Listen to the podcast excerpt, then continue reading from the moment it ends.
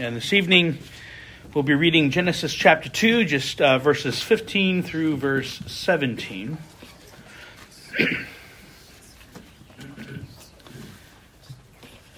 Genesis chapter 2, beginning at verse 15. Listen now once again to the reading of God's holy word. The Lord God took the man and put him in the Garden of Eden to tend and keep it.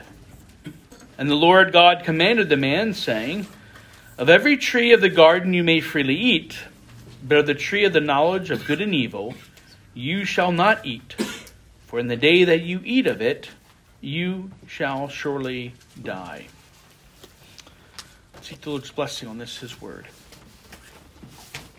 O gracious God in heaven, how we do praise you and thank you for again the opportunity that we have to come before you to worship and to consider the truth of your word. And as we consider this particular topic this evening, we just pray that you would lead us and guide us and help us to understand the truth that is here, and that it might strengthen and encourage us in our faith and our walk with you, that we might be fully equipped to being, bring all glory and praise and honor to your name in all that we do. And so we ask now for your blessing upon your word. In the name of the Lord Jesus Christ, we pray. Amen. Well, after the Lord God created all things by the word of his power, he created from the dust of the earth a creature that was unique compared to all the other creatures that he had previously created. On the sixth day, God created man. created man from the dust of the earth and breathed into his nostrils the breath of life. And the uniqueness of man was that he was created in the image of God. No other creature that God made uh, bears that image of God. Bearing the same image, then, of course, enabled man to have a special relationship with God, one that God chose not to have with the other creatures. And this relationship involved God communicating with man and fellowshipping with him in the garden. It also involved God de- delegating to man a, a certain task and duty to fill the earth and subdue it, and also to tend the garden which God had especially made uh, for man. But then God chose to enter into a more special relationship with man, one that would bind God to certain promises, and one that would bind man to certain obligations and blessings. The simple terms of this relationship were that if man obeyed, God would bless him with life. But if he disobeyed, God would condemn him to death. This relationship is often referred to as the covenant of works or the covenant of life, and is laid out here in Genesis 2. But first, we want to consider what is a covenant. A covenant is an agreement or contract and it consists of the declared terms according to which a relationship is initiated or maintained. The terms of the covenant specify the basis, the nature, and the conditions of a relationship. Covenants can be made between individuals, can be made between groups, or even nations. Biblical covenants are most often made between God and mankind, with God being the one who sovereignly determines the terms. Now, biblical covenants often include the same parts or characteristics, and so we have, for example, the parties of a covenant. The parties um, are just who the covenant is between. And biblical covenants include the parties often of God and of mankind, or of a particular man and his descendants. These aren't covenants between equals, but they are covenants between the sovereign creator and the creature. Covenants also uh, typically involve commands or uh, obligations. They're often commands that God will establish simply, you will do this, or if you will do this. And this delineates man's responsibility. It often has promises and this uh, delineates what God will do. He makes covenant promises in these covenants. If you do this, this is what I do, will do and how I will bless you. God is faithful, and He always stands by His word. And of course, that covenant faithfulness of God is one of the great uh, attributes of God uh, that we trust in and we enjoy, and uh, is a great blessing to us. Well, along with the, the part of the conditions is there may be penalties. So if you violate the covenant, uh, then what will happen? It's unfortunate what would happen if we don't keep God's covenant commands. There's penalties that will be lodged against us. And as we'll see, death is the chief penalty for violating God's covenant. And then uh, there oftentimes may be a sign. Uh, some covenants, but not all covenants, have a sign given to help us look to, for or look toward the God who gave it. And so these are some of the basic features of uh, the biblical covenants. Well, there are several different covenants that we read about in the pages of the scriptures. And the Westminster Confession deals primarily with, uh, with two, which are the two covenants that uh, really uh, mark the whole of Scripture the covenant of works and the covenant of grace. The other, the other covenants that we find in Scripture uh, are related to these, and they show how God has continued to reveal Himself throughout, the, throughout history and how He seeks to engage His people uh, in relationship. They also serve to uh, give a fuller expression uh, specifically to God's covenant of grace in Jesus Christ. And so many of the biblical covenants that we see God making with individuals and peoples after the covenant of works uh, really flow out of the covenant of grace. And so, for example, we have God's covenant with Noah in Genesis 9. Uh, Genesis 9, verse 9. And as for me, behold, I establish my covenant with you and with your descendants after you. And so there's God is at identifying the parties. There's God and, and Noah and his descendants. And with every living creature that is with you, the birds, the cattle, and every beast of the earth with you, of all that go out of the ark, every beast of the earth. Thus I establish my covenant with you. Never again shall all flesh be cut off by the waters of the flood. There's the covenant promise. Never again shall there be a flood to destroy the earth.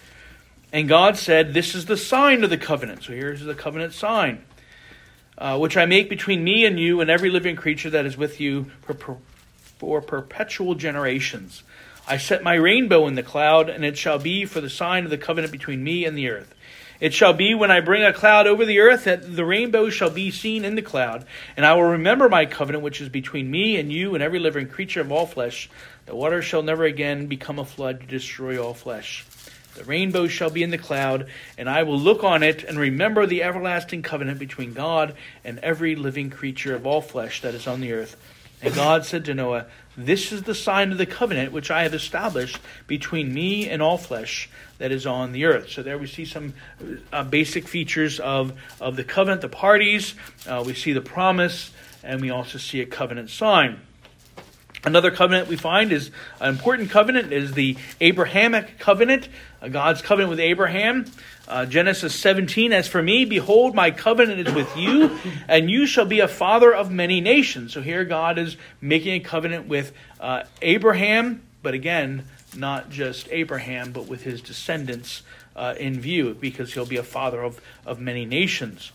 No longer shall your name be called Abram, but your name shall be Abraham, for I have made you a father of many nations. I will make you exceedingly fruitful, and I will make nations of you, and kings shall come from you. So there's again covenant promises. And I will establish my covenant between me and you and your descendants after you in their generations for an everlasting covenant to be God to you and your descendants after you. And that phraseology right there, that I will be your God and you will be my people, is covenant language we find uh, popping up in many places throughout the scriptures. It says also, I will give to you and your descendants after you the land which you, uh, in which you are a stranger, all the land of Canaan and God said to Abraham, As for you, you shall keep my covenant, you and your descendants after you throughout their generations. And so here's the covenant obligation that they are called to be faithful to God. This is my covenant which you shall keep between me and you and your descendants after you. Every male child among you shall be circumcised. And so here we see circumcision as uh, the sign of the covenant that God makes with Abraham. And so again, we're seeing all these different features of uh, these covenants uh, that God uh, makes with mankind. And then I'll ju- jump down to verse 14. And the uncircumcised male child who is not circumcised in the flesh of his foreskin, that person shall be cut off from his people. He has broken my covenant. And so there's the, the penalty. Uh, if there's a, refusal or a failure to circumcise uh, the male children, then they will be considered as covenant breakers. well, another covenant uh, we find in Scripture is the Mosaic or the uh, Sinaitic covenant. Basically, it's the covenant God makes with people of Israel uh, on Mount Sinai after the Exodus. Exodus 19, now therefore, if you will indeed obey my voice and keep my covenant, then you shall be a special treasure to me above all people, for all the earth is mine, and you shall be to me a kingdom of priests and a holy nation. These are the words which you shall speak to the children of Israel. And so there we see the promises. God has engaged the people into uh, the obligation. In this case, would be uh, the Ten Commandments, which uh, will uh, Moses, which the Lord will soon give to Moses right after this. But um, but we see that uh, entering into that relationship with Israel and uh, calling them out to be His own special people. And then we have the Davidic covenant, the covenant that God made with David. Now, therefore, this is 2 Samuel 7, verse 8. Now, therefore, thus shall you say to my servant David, Thus says the Lord of hosts I, I took you from the sheepfold, from following the sheep, to be ruler of my people over Israel. And I have been with you wherever you have gone, and have cut off all your enemies from before you, and have made you a great name, like the name of the great men who are on the earth. Moreover, I will appoint a place for my people Israel, and will plant them, that they may dwell in a place of their own, and have no have and move no more. Nor shall the sons of wickedness oppress them any more as previously. Since that time I commanded judges to be over my people Israel, and have caused you to rest from all your enemies. Also the Lord tells you that you that he will make you a house. When your days are fulfilled and you rest with your fathers, I will set up your seed after you he will come from your body, and I will establish his kingdom. This is the covenant promise that's coming here with David. He shall build a house for my name, and I will establish the throne of his kingdom forever. I will be his father, and he shall be my son. If he commits iniquity, here's the, the duty and the, the penalty I will chasten him with the rod of men and with the blows of the sons of men. But my mercy shall not depart from him, as I took it from Saul, whom I removed from before you. And before your house and your kingdom shall be established forever before you. Your throne shall be established forever. And so here again, we see this idea of the covenant being uh, made with Adam or with uh, David, but it's not just with David; it's with his uh, seed after him, ultimately culminating in, of course, the Lord Jesus Christ. And that's uh, is really showing us that each of these covenants that God has made uh, with these individuals and with these people all flow out of the covenant of grace because they all eventually point to uh, fulfillment in the Lord Jesus Christ, uh, who is the second uh, Adam. And so, uh, so God establishes these, this covenant of grace, and but we're not talking about the covenant of grace uh, specifically this evening. But I just wanted to to mention that the covenant of grace and uh, that these covenants that we read in um, in the scriptures are outworkings of the covenant of grace. So they're all tied together, uh, except for the first one we mentioned, which was the covenant of works. And we'll get to the covenant of grace at a, at a later time. But this evening, we're really looking at the covenant of works that we find in Genesis 2. Well, as we consider the covenant of works, we first must ask the question why, why is a covenant necessary? Well, the Westminster Confession notes this that the distance between God and the creature is so great that although reasonable creatures do owe obedience unto him as their creator, yet they could never have any fruition of him as their blessedness and reward but by some voluntary condescension on God's part, which he hath been pleased to express by way of covenant. And so there's several things to note here. First, we consider that truly the distance between God, the Creator, and man, the creature, is very great. The prophet Isaiah says uh, in Isaiah 40, Who has directed the Spirit of the Lord, or, or as his counselor has taught him? With whom did he take counsel, and who instructed him? And uh, taught him in the path of justice, who taught him knowledge and showed him the way of understanding. Behold, the nations are as a drop in a bucket and are counted as the small dust on the scales. Look, he lifts up the isles as a very little thing, and Lebanon is not sufficient to burn, nor its beasts sufficient for a burnt offering. All nations before him are as nothing, and they are counted by him less than nothing and worthless. Well, that sounds pretty humbling. And so we see that there is this huge difference between God, the Creator, and mankind. And second, we see our knowledge of God depends on God and His desiring to reveal Himself to us. And so God has revealed Himself in creation and through His Word and decided to reveal Himself even more intimately through a covenant. Third, God engaging us in covenant with Himself is a voluntary condescension on His part. As God didn't have to engage us. It's purely out of his good pleasure that he establishes his covenants with mankind. God could have let Adam alone in the garden. He could have let him uh, just try to figure out on his own what he was supposed to do and why he was there. But God chose to engage Adam in a covenant relationship so that Adam and all of mankind, whom Adam represented, might know their Creator uh, more personally and intimately. And fourthly, we see that the ultimate goal of the covenant is for mankind to see God as their blessedness and reward. So, what works out for God's glory is our great benefit. And so, consider these aspects of the covenant of works. The first covenant made with man was a covenant of works, wherein life was promised to Adam, and in him to his posterity upon condition of perfect and personal obedience. Again, that's the Westminster Confession.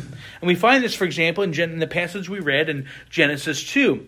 The Lord God took the man and put him in the Garden of Eden to intend to keep it. And the Lord commanded the man, saying, Of every tree of the garden you may freely eat, but of the tree of knowledge of good and evil you shall not eat, for in the day that you eat of it you shall surely die. And so that was the foundation of the covenant that God uh, required of man was uh, perfect obedience. The parties, of course, involved here are God, the gracious initiator, and Adam. Uh, but Adam, of course, doesn't stand alone in this covenant because Adam is the father of all humanity. He stands then as our representative, or as we often refer to as our federal head. Adam acted on, on our behalf and we are therefore held responsible for his actions in the covenant. He was the best that mankind had to offer because he was upright and he was a sinless man with the freedom to choose either good or evil. No one born of Adam is able to say that they are upright and sinless and fully free to choose between good and evil. And so this is important to remember because the covenant of works and the covenant of grace are two distinct covenants. Adam, because of the righteous state in which he was created, had the free will to choose good or evil. He had the ability to attain life through his work of obedience. That's why it's called the covenant of works or the covenant of life, because by obedience, he could, uh, by his own works of obedience, he could attain life. And we'll see the covenant of grace is different because it's offered to rebellious sinners who are incapable of achieving life. And some today try to blur this, this, this distinction between the covenant of works and the covenant of, of grace, but they are two very different covenants, and it's important to keep them sorted out. And so Adam, as our federal head, was our representative in this covenant of works. And because of his this relationship between Adam and all humanity, the covenant of works has not been revoked. As the RP testimony notes, that all men remain under its requirement of perfect obedience and will have to give account according to it at the last judgment. And so the covenant of works, being the first covenant that God made with mankind, is really a standard by which, uh, by which we stand or fall in God's sight. And Paul reminds us that we all fall short of the glory of God. In other words, right out of the gate, we're already in violation of God's covenant of works. And because of our sinful, uh, our sinful state, there's no way that we can achieve its commands. which again is what makes the covenant of grace necessary for our salvation. That another would perfectly uphold God's covenant of works in our place so that uh, we might kind of hang on his coattails, so to speak. well, the commands that God gave to Adam in the covenant works was to not eat of the tree of knowledge of good and evil. Adam needed to be perfectly obedient to this very simple command. And this was the chief command. There were also other commands that God had given, keeping the creation ordinances, uh, like work and marriage and the Sabbath day. But all these were going to be affected if Adam didn't obey the very chief command. And then, of course, we have the promise. The promise is not explicitly stated here, but it's rather uh, implied. If Adam obeyed God, then he and all his descendants would have life in close, intimate fellowship with God. And of course, the penalty, the Lord lays out very clearly. The penalty for disobedience and violating the covenant was death and the outpouring of God's wrath upon sinful man. So, what happened? Well, we know the results. In disobedience, Adam ate and sinned against God, thus violating God's covenant. And because Adam sinned and died spiritually and later physically, so we too, whom Adam represented, we are guilty of sin and are dead in our sins and transgressions, and we are deserving of death and God's just and righteous wrath. Again, as we read in Romans 5, therefore, just as through one man sin entered the world, and death through sin, and thus death spread to all men because all sin. We all bear the guilt of Adam's sin. Again, the RP testimony notes that by this principle of covenant headship, the guilt and penalty of sin came upon all men by Adam's one sin. And that's the covenant of works. It was uh, given because God condescended himself in order to engage mankind, this creature that he created in his own image, in this special relationship and our best rep- representative messed it up. And we fell with him in that great sin. But we're not without hope because of the coming of the second Adam, the Lord Jesus Christ. As the testimony continues, and by the obedience of Christ, the second covenant head, righteousness and life come upon all men who believe. So death came through Adam, and life comes to us through Jesus Christ. And we'll consider how Christ accomplished this when we consider the covenant of grace. But Christ perfectly fulfilled the law and the demands of the covenant of works. He accomplished what Adam did not do, and what we, on account of our sinful nature, because of Adam's sin, could not do ourselves the Apostle Paul says in 2 Corinthians 5, verse 21 For he made him who knew no sin to be sin for us, that we might become the righteousness of God in him. And so Adam failed at the covenant of works. But Christ, the second Adam, came and he perfectly fulfilled the covenant obligations. He perfectly obeyed the Heavenly Father. And because of Christ's perfect obedience,